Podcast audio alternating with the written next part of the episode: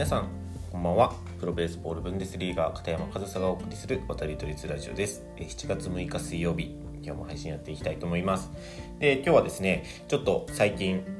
ドイツブンデスリーガのことだったり僕の身の回りで起きたことを話すことが多かったんですけど今日はちょっとねあの世界の野球のニュースについてお伝えしたいなっていうふうに思うんですけどその今日の取り扱うテーマっていうのがベースボール5についてです。皆さんご存知ですか？ベースボール5僕もこのラジオの中でご紹介したことはあるんですけど、まあ、あの手でボールを打って本当にボールしか使わない、えー、グローブやバットを使わない、まあ、簡易的な野球のスタイルの新しいスポーツなんですけど、まあ、発祥は確かキューバだったかな。そっちの方のストリートベースボール。子供たちがもう外その辺で手で打ってやってる手打ち野球みたいなものをスポーツ化したもの、まあ、日本でもねそういう遊びしてましたよね、まあ、ちなみに僕はしてました。でそういった子供たちの遊びがスポーツに正式になったのがこのベースボール5で。でこのベースボール5なんと第1回のワールドカップの開催が決まってその日程まで決まりました。開催場所がメキシコで、え、今年2022年の11月7日から11月13日で、え、ワールドカップが行われます。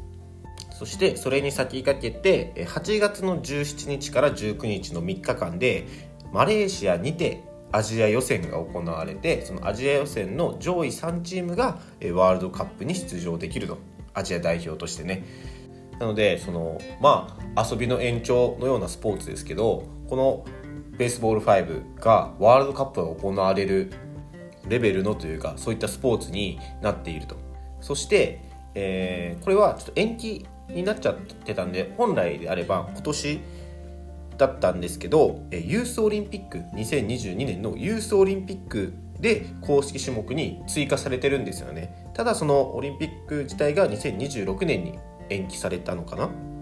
かそのベースボール5の競技として行うのが次からなのかっていうのはちょっと把握してないんですけどオリンピックの、えー、ユースオリンピックユースオリンピックの正式種目になったんですよ。今は野球とソフトボールはオリンピックの公式種目からなくなってるじゃないですか。なんですけどベースボール5は新しく公式種目になったんですよ。まだそのユースじゃない本当のオリンピックの方ではまだなんですけどこのユースオリンピックで公式種目になるということは次も全然期待できますよね。で日本でもねその各地でそのベースボール5の普及のイベントとか行われたり、まあ、日本はねあの野球がメジャースポーツなので認知されるのは割と早いと思うんですよね。あ野球のあその手打ち野球のスポーツ版ねみたいな感じでただその野球があるからプレーする人がどれくらいいるかっていうのはねまた別の話かなっていうふうに思うんですけどでもまあそういった普及のイベントが各地で行われてたりっていうのも、まあ、僕やニュースや SNS で目にすることはありますし、まあ、そのワールドカップがあったりオリンピックの正式種目まあ、まだユースですけどになったりっていうそのベースボール5は野球を始める前の導入のスポーツではなくもうベースボール5そのものが一つのスポーツとしてポジションを確立しているなっていうのは僕はすごくいいことだと思うんですよね。なぜなら仮にそのベースボール5が野球をする手前のスポーツベースボール5を通して野球をやりましょうだったら結局その先にオリンピックとかっていうのはないわけですよ。別にオリンピックがあるなしがいい悪いっていう話ではないしその野球の世界大会ももちろんあるのでいいんですけど今後ベースボール5がスポーツとしてもポジションを確立してそしてベースボール5が普及していくことによって野球はそれほど強くないし野球のリーグはないけどベースボール5は盛んでベースボール5が強い国とかが出てくることって十分に考えられますよね。でそこからその国の子たちとかがベースボール5を当たり前のように知ってるじゃあベースボール5の元になったスポーツってなんだろうなっていう風な野球につながっていく。野球につなげることが目的じゃないけど結果的にそうつながっていくと思うんですよね。それが野球の普及にもつながっていくんじゃないかなと。まあ別に野球の普及を目的に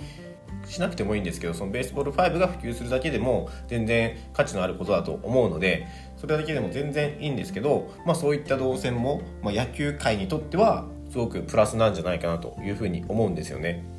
でちなみにドイツでもベースボール5行われてます。まあ、まだ僕の周りではそのやってるところとか見たことはないんですけど、まあ、そのベースボール5を積極的にやっているそのクラブとかもあってそのベースボール5をやってる様子が SNS とかで上がってきたりもするんですよね。なのでドイツでもそんな風に行われてますし確か次のオリンピック会場であるフランスも、えー、ベースボール5に興味があるというような話を聞いたことがあります。なので野球はすごく難しいじゃないですか。ルールも複雑だし道具も必要だししかも1試合の時間が長い、まあ、正直言って万人受けのスポーツではないとは思うんですよ。それこそそのサッカーとかだと、まあ、ボール一つでプレーできるわけですしそれこそそのストリートサッカーみたいなことっていうのはボール一つあればできる、まあ、それを可能にす野球の要素を持ちつつ可能にしたのがベースボール5でただ簡易的にしたそのストリートスポーツというか、まあ、その遊びの延長みたいなのにとどまらせるのではなくちゃんとスポーツとしてのポジションを作ってワールドカップが行われる。そしてユースオリンピックの公式種目に選ばれるっていうのはすごくすごく価値のあることだと思います。新しいスポーツですけど